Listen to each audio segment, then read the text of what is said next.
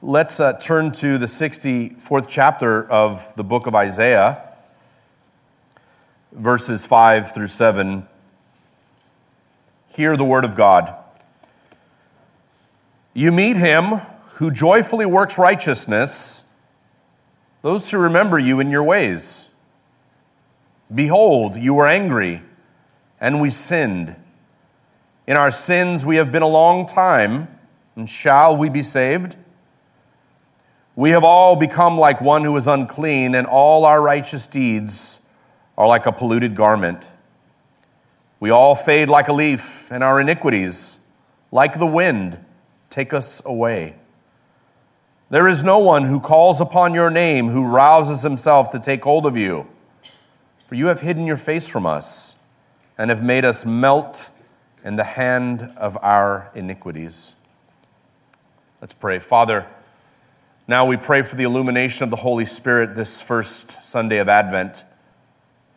As we reflect, O oh God, on your word in Isaiah, let your word shine the light on our hearts and the dark places of our soul that we may long for you and see you more clearly, that we may come to know you in the person and work of your Son, Jesus, and that we may be transformed by the renewing work of your Spirit.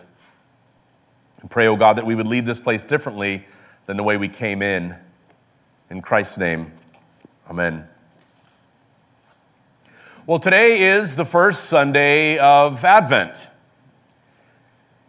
And Advent marks not the end of the Christian calendar, but the beginning of the Christian calendar. Sometimes what we call the beginning of the liturgical year.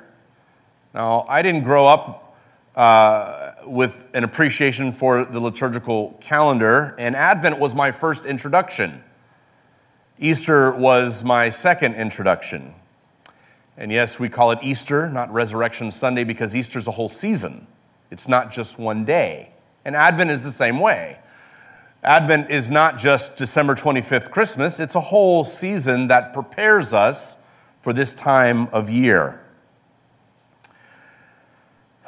Now, uh, most Christians, if they think of Advent at all, it's kind of like a liturgical play acting, where we are going to pretend for a moment that Jesus hasn't really been born, so that when he is born, we can be really excited that he's come. But that's not really what Advent is about. In fact, some ways, Advent is not about Christmas at all. Christmas, the incarn- Christmas is really about the incarnation. The incarnation is about Christmas. They go hand in hand. But Advent is really about preparing us for Christ's return, his next coming. Fleming Rutledge says Advent is out of phase with our time because it encroaches on us in an uncomfortable way, making us feel somewhat uneasy with its stubborn resistance to Christmas cheer. After all, she goes on to say, if your loved one is in the habit of buying you expensive Christmas gifts, you might not be so crazy about the idea that Jesus is coming back before Santa Claus gets here. And so, Advent is not so much about the preparation for Christmas, that is the emphasis is not so much on Jesus as a baby in Bethlehem, but rather on the coming of Jesus as the judge of all things at the end of time. That may be new for some of you. Now, in the beginning of the book of Matthew, John the baptizer sees the crowds coming out from Jerusalem, 16 miles east at the Jordan River where he's baptizing, and he sees the Pharisees. This is in the beginning of the book of Matthew, and he says, you brood of vipers, who has warned you of the wrath to come? Kind of an odd way to start off the book of Matthew. Fleming Rutledge again comments on this. She says, John doesn't proclaim Jesus as a captivating infant, smiling benevolently at groups of assorted rustics and potentates and farm animals. Instead, he cries out, He who is coming after me is mightier than I his winnowing fork is in his hand, and he will clear his threshing floor and gather wheat into the barn, but the chaff he will burn with unquenchable fire. That is the image of Jesus right out of the gate in the very first chapters of the book of Matthew from John's voice. the one who is preparing the people for the work of the Son of God. And in John's mind, he sees Jesus as the great judge, the one who will make all things right in the end by separating the wheat from the chaff. And if you don't know what the chaff is, the chaff is that part of the wheat stalk that looks like wheat, but it's not. It burns very easily. And in his mind, Jesus is the one separating the righteous from the unrighteous. He is the judge. And John the Baptist was a part of a tradition that lamented that things were not the way they should be. He longed for the world to be made right. And so he saw in the coming of Jesus the Messiah one who would put all things to rights. The powerful in John's day oppressed the weak, and evil seemed to prosper at every turn. It can sound like the world we live in now at times. And so Advent teaches us not to pretend the world is cheery and bright just because it's Christmas time, but that some things in your life need to be lamented. And the whole idea is that the coming of Jesus Christ the first time was preceded by lament about the way the world was and lament over the things that shouldn't be. A few minutes ago, you had a moment to lament the things in your life that aren't the way they're supposed to be. Matt led us in a confession of lament.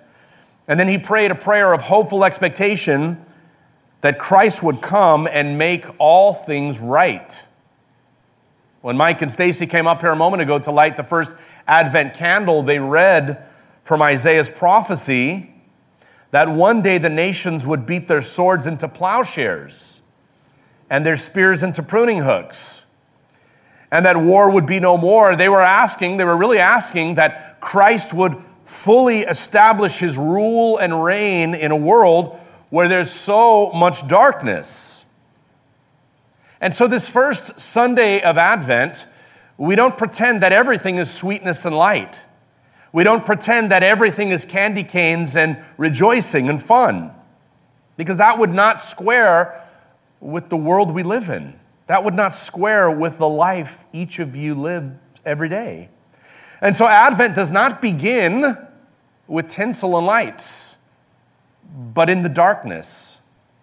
In fact, I instructed those that set up the stage to hold off a, Sunday or two on our banners. For those of you that were here last year and the year before, you know those banners we have hanging down of the wise men on their journey? I said, hold off on that. We're not there yet in the season. It's too early for that. And it's tricky for us because right after Thanksgiving, our culture you know, rushes us headlong over the cliff right into Christmas without any time in between to even prepare for Christmas season. Again, Advent doesn't begin with tinsel and lights, it begins in the darkness. And we're not so good at sitting in the darkness. We're not so good at mourning and lament. A few weeks ago, the men's study and our Connect group, we talked about lament and how our culture, because we live in a very triumphalistic culture, we don't do well with lament. We want to minimize seasons of lament to as brief as humanly possible, and we want to skip right to the rejoicing. In fact, a study was done recently of all of the hymns that churches sing, and only a very, very tiny percentage of those songs are lament songs. Now, in contrast to that, in the Bible, the Psalms contain many lament psalms where David or the writers of the book of Psalms are lamenting that things are not the way they're supposed to be in the world. We don't do so good with lament. I've been to funerals where people, Christians often, have a complete inability to mourn. And it's, and it's not one group's fault. It's, again, it's our culture's triumphalistic attitude. We want to skip right to the rejoicing. And in this inability to mourn, they say things like, it's a celebration of life. I can't stand that. I just can't stand that. You know, the next time I hear someone say, don't mourn. It's a celebration of their life. I'm like going to lose it.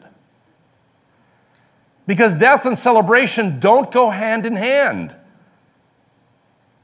Death is not the way the world is supposed to be.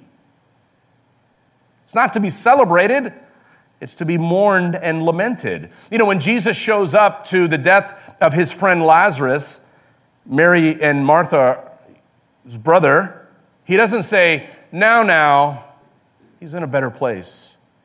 No, he weeps. Jesus weeps. That's profound. That Jesus, who has the power, and he knows the end from the beginning, he has the power of life and death, he laments over the death of his friend Lazarus. Death is a horrible intrusion into God's good world brought about by sin. And if you go directly from enjoying someone who's living to celebrating when they die without taking the time to lament, you're completely missing the point. And I say all that to say that if we rush headlong into Christmas season right after Thanksgiving without taking a moment to understand why the arrival of Jesus 2,000 years ago and the coming of Jesus in the future is a glorious thing in the face of darkness in our world, we will completely miss the point. Other cultures get this intuitively. They mourn for days, weeks, sometimes months when a, someone dies. But the true and victorious Christmas spirit does not look away from death, it looks directly at it. And when God tells the story of Christmas to us, he includes rather than removes all the painful details. Isn't it interesting? In our culture, even Christians, we only include like the flowery details, the things that make for good decoration and storytelling, but we leave out some of the painful details. And there were a lot of painful details to the Christmas story. I think about the fact that a political order, uh, an order went out, a political decree from Caesar that a census should be taken so they could tax all of the known world. And that means that Joseph had to go to the home, his ancestral homeland in Bethlehem from the north, a 90 mile journey with his pregnant wife on a horse bouncing the whole way in the outdoors. There was no commuter bus, no train. In the open air, exposed, and they had no political power, no voice of lobby to, to make a plea for them. They had to travel the 90 miles all the way down to Bethlehem this pregnant woman bouncing up and down on a donkey. I can only imagine the pain in her back and her belly. And when they get there, they're shown absolutely no favor, no favor whatsoever. They get to the inn and there's no room, there's no hospitality. I can only imagine the indignity of Joseph, a husband who's got to lay his wife down in this stinky manger. And you know what's in mangers and barns, it's, they smell. It smells and he lays his wife down to give birth. And there's no midwife, there's no doctor, there's no hospital, there's no saline drip to make sure she's hydrated. None of those things. And then, of course, there's a slaughter of the innocents. After Jesus is born, Herod hears that one who has, is meant to be king of the Jews is born, and he wipes out a whole generation of children. And Joseph and Mary narrowly escape. And the Bible doesn't shy away from that. It stares directly into the face of death. And Advent does that too. It doesn't shy away from the painful details of our lives to pretend that all is bright and cheery. True Advent, the true and honest Christmas spirit, is able to look directly in the face of the most painful details of our lives and not flinch. If we begin this season without proper lament, we'll run the risk of making the message of Christmas cheap and false. Just the other day at the Catholic supply store, updating the lament on the other day at the Catholic supply store in Manchester. I don't know how many of you heard the story. Someone went in and tied up three women and assaulted them and killed one of them in the back room for no good reason. And two weeks ago, a Christian missionary, John Allen Chau, who had prepared for several years to reach the most isolated group of people on the planet, the Sentinelese tribe, on a protected island in the Bay of Bengal off the coast of India. Anyone hear of this story? And he came under criticism for not only breaking the law of India, which said that you couldn't go to that island, but also um, for trying to reach an untouched people group. You know, it's not in vogue anymore to take the gospel to indigenous peoples for fear of somehow molesting that culture. But in his mind, the gospel was just too important. The gospel is something that transcends all cultures, all tribes, all indigenous ways. And so he went to preach the gospel, and the minute he came ashore, he was killed. And I thought to myself this past week, where would the church be if the gospel was only taken into safe places? Where would, would we be here? If missionaries only thought to go into places that they were guaranteed safety? Where would the church be? Where would we be if the gospel was not taken into the darkest places of our world? Again, Advent begins in the dark. And Israel and Palestine in the first century was a very dark place. I mean, Jesus could not have come into the world at a worse time, politically, culturally. There was so much tension.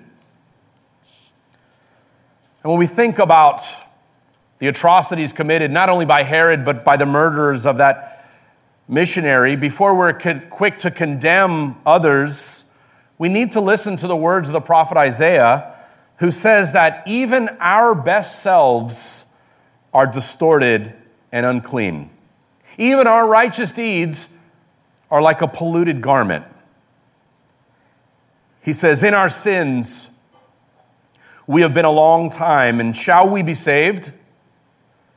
We have all become like one who is unclean, and our righteous deeds are like a polluted garment. You have hid your face from us and delivered us into the hands of our iniquities. Be not exceedingly angry, O Lord, and remember not iniquity forever. And in Psalm 84, O Lord God of hosts, how long will you be angered? You have fed your people with the bread of tears.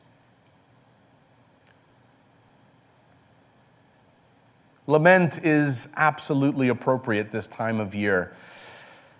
As in solidarity, we experience that longing and expectation of one who will make everything right in our world.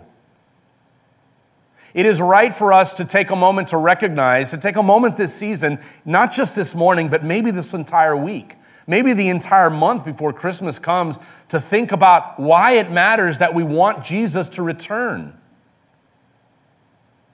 I mean, why does it matter that Jesus would return? If our lives are just peachy the way they are, why would we want Jesus to return? I mean, think about that for a moment. For those in the first century who were living it up, Herod certainly didn't want the arrival of the Messiah on the scene. He was doing just fine. But for the rest of God's people who were oppressed and under the heavy yoke of Rome, and recognized that they were in their sins in need of deliverance, oh, they longed for the Messiah's arrival. Do we long for the return of Jesus Christ? In all of our theological formulations as we think about not trying to predict dates that make us look silly and all of those things. And that's good. That's good for us not to get caught up in date predicting because so many people in the past have looked foolish doing that. Somehow, some way, sometimes we lose the whole sense of anticipation and the longing for Christ to return because that's what we're waiting for. We're waiting for the coming of Jesus Christ to put this world to rights. Now, not everything in your life is wrong, some things are right. Praise the Lord for that. That's God's grace, His common grace. Holding the world together, keeping our lives in such a way where we can carry on day after day, preventing asteroids from crashing into the planet and wiping us all out. But there are other things. I hope when we had that moment of acknowledgement of lament, where we closed our eyes, I thought of a few things in my life that were not the way they're supposed to be, and they were grievances to God. This is not right, God. That's not right.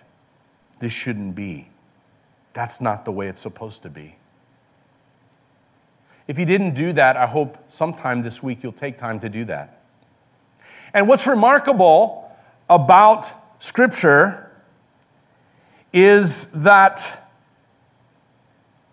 complaints against God are made to his face. If you really, really take inventory of the biblical narrative, especially in the Old Testament and the wisdom literature, in the Psalms, Ecclesiastes, even in the book of Job, grievances about the way the world is are not made behind God's back, they're made directly to God's face. The psalmist and the writer of Ecclesiastes and Job himself is uttering their grievances directly to God. This is an arresting feature of biblical faith. Even when God appears to be absent, the community goes on addressing him, protesting to him. When God, as Isaiah said in the passage we just read, seems to be hiding his face from us, we still protest to him because deep down we know God is there, even when he feels absent. And so the people of God cry out and say, Will you restrain yourself from all of these things, O God? Will you see all the brokenness in this world and not do anything about it? The woman who walked into that supply store, maybe just looking for a few Advent holiday trinkets or some decorations, completely unexpecting about what was about to happen. God, will you see these things and stay quiet? That's the cry of the people of God. God, do you see what's going on in my life? And will you remain silent? Will you be quiet? Do you restrain yourself on all of these things, God, that you see in the world? Are you seeing what I'm seeing? That is the cry of lament as we long for the coming of the Lord to return to make all things right. We cry out to God, Do you see this world we live in? But this isn't the whole story. I said a minute ago that complaints against God are made to his face. And Fleming Rutledge again comments on this, and she says Isaiah's lament begins with an affirmation of who God is and a list of all the great things he's done for the people in the past.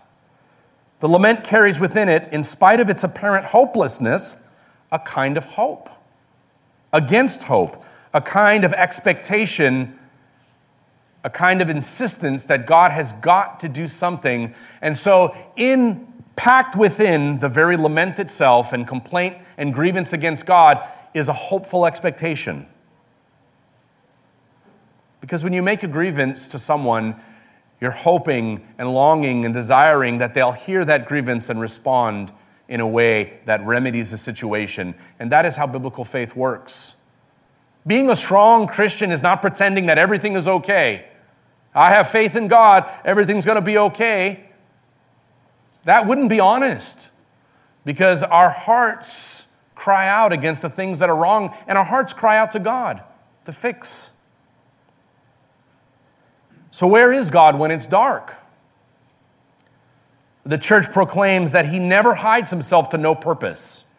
Somewhere, somehow, in spite of all appearances, his vindication awaits the proper moment just as 21 centuries ago, God was waiting at the proper moment. And the Bible says, in the fullness of time, he came, born of a woman, born under the law, at the proper moment. And in some very real way, God withholds himself so that we never take his presence for granted. In some way, God lets us feel that longing for him in his absence so that we will never take his presence for granted. Because at the heart of Advent season is the proclamation that God did not remain where he was, high above the mis- misery of his creation, but came down incognito, if you will, in the midst of it. And he didn't just come to sympathize, Even incognito, Jesus of Nazareth had the power to heal every disease and drive out every demon. He had power to do this at every level because he came not just for the poor and the wretched, but he came for the well fed and the well dressed also. Because it's not just the oppressed who need God to come and rescue them from their misery, it's every one of us who may eat well and are clothed and warm. We need God to rescue us from our sins. To each and all, we bring this announcement God will come and his justice will prevail. He will destroy evil with all of its pain and all of its forms once and forever. That's what we wait for in our expectation of the return of Jesus as the judge of all things at the end of time to make all things right. And so to be a Christian is to live in expectation of that fulfillment. The life of the church lived in solidarity with those in darkness, carries with it the embodiment of a certainty that when he comes again, it will be the God of mercy and no one else, and darkness will end, and there will be morning. And I end with these final words from Isaiah in Isaiah 64 and 9. Do not be exceeding angry, exceedingly angry, O Lord, and do not remember iniquity forever now consider we are all your people. Let's pray. God, now we pray and cry out, Maranatha, come, Lord Jesus. Our hearts are filled with the longing and expectation and hope, O God, that one day you will return in power and glory to establish your rule and reign and put an end to all injustice, misery, and evil, and wickedness and pain, and that you will restore the order of this good creation to your original intention, that on this earth there will flourish a kingdom that is everlasting. When heaven and earth become one and we receive, Lord, that glory, the glory that Christ received at his resurrection, glorified bodies, the redemption of our bodies, for which the whole world groans, and we groan along with it together, waiting for the revelation of the sons of God. Father, now, as we enter this Advent season, let our hearts be lifted up in hope for your return, even as we lament the things in this world that are not the way they're supposed to be. We pray these things in Jesus' name. Amen.